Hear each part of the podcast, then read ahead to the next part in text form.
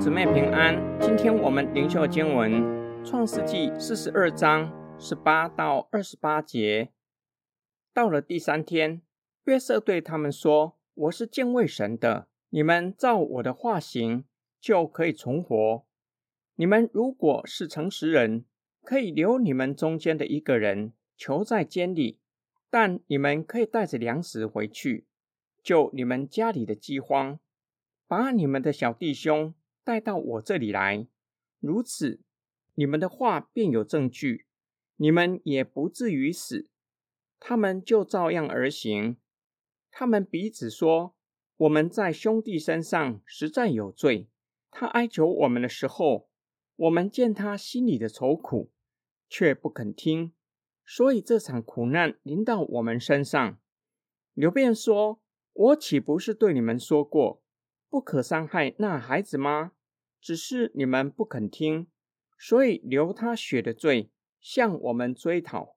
他们不知道约瑟听得出来，因为在他们中间用通事传话。约瑟转身退去，哭了一场，又回来对他们说话，就从他们中间挑出西缅来，在他们眼前把他捆绑。约瑟吩咐人把粮食装满他们的器具，把个人的银子归还在个人的口袋里，又给他们路上用的食物，人就照他的话办了。他们把粮食驮在驴上，离开那里去了。到了住宿的地方，他们中间有一个人打开口袋，要拿料喂驴，才看见自己的银子扔在口袋里，就对弟兄们说，我的银子归还了，看啊，扔在我口袋里。他们就提心吊胆，战战兢兢的彼此说，这是神向我们做什么呢？约瑟把兄长下在监里三天，三天后告诉他们，他是敬畏神的人，只要照着他所说的去做，他们就可以存活。他们若是诚实人，就留下一位囚在监牢里，其他九位带着粮食回迦南地。约瑟打乱兄长们的计划，他们可能已经决定要派谁回去，现在却改变成只留下一位，其他九位带着粮食回去。他们又要重新讨论，这是约瑟原本的计划，因为一个人实在很难将全家人的粮食运回去。兄长们彼此说，我们在兄弟的身上实在有罪。兄长们认定这是报应，将约瑟卖了的罪如今向他们追讨，才会发生这场的苦难。大哥流便告诉他们，起初曾经制止他们不要伤害约瑟，只是弟弟们不听大哥的话，以致流人血的罪向他们追讨。兄长们以为约瑟已经遇害了。约瑟的试验获得正面的回馈，把他们关在监狱三天。哥哥们尝到面临死亡的恐惧、无助，恳求怜悯，却得不到任何的回应，只得到无情的拒绝。约瑟虽然离开迦南地多年，还是懂得迦南话，知道哥哥们的对话，就出去外面大哭一场。回来后，吩咐人将西缅捆绑起来，由他做人质。约瑟吩咐仆人为兄长们预备路上的食物，又将兄长们买粮食的钱都还给他们。兄长们吓坏了，说，这是上帝向我们做什么呢？是要置我们于死地吗？今天经文的默想跟祷告，兄长们被约瑟关押在监牢里三天，他们在生死未卜，面对死亡的无助，认为这场的苦难是上帝对他们的刑罚，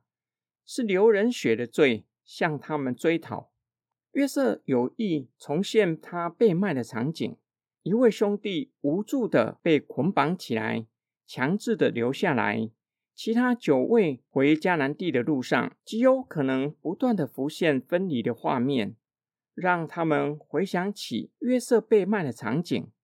除此之外，又把买粮食的钱还给他们。约瑟刻意复制相似的场景，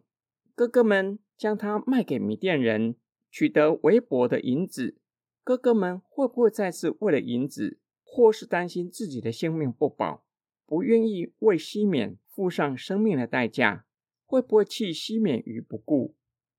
我们承受苦难和痛苦，以致意识到这是罪的追讨。我们需要进一步的思想，苦难和刑罚使我们恐惧。换句话说，我们畏惧苦难与痛苦，畏惧会有更大的苦难和痛苦临到吗？还是真正的意识到罪的可怕？任何的罪都是得罪神、得罪人，更是让我们产生神圣的畏惧，晓得神是圣洁的，罪在神的面前没有任何存在的空间，是上帝所恨恶的，以至于我们也恨恶罪恶，不敢行恶得罪神。约瑟透过将兄长关在监狱里，让他们承受苦难，观看他们有没有罪疚感，是要让他们意识他们得罪神且得罪弟兄，需要承认自己的罪，并且离开罪恶。我们一起来祷告。爱我们的天父上帝，我们无论有心或是无意，行了上帝你所不喜悦的事，求主的灵帮助我们，让我们晓得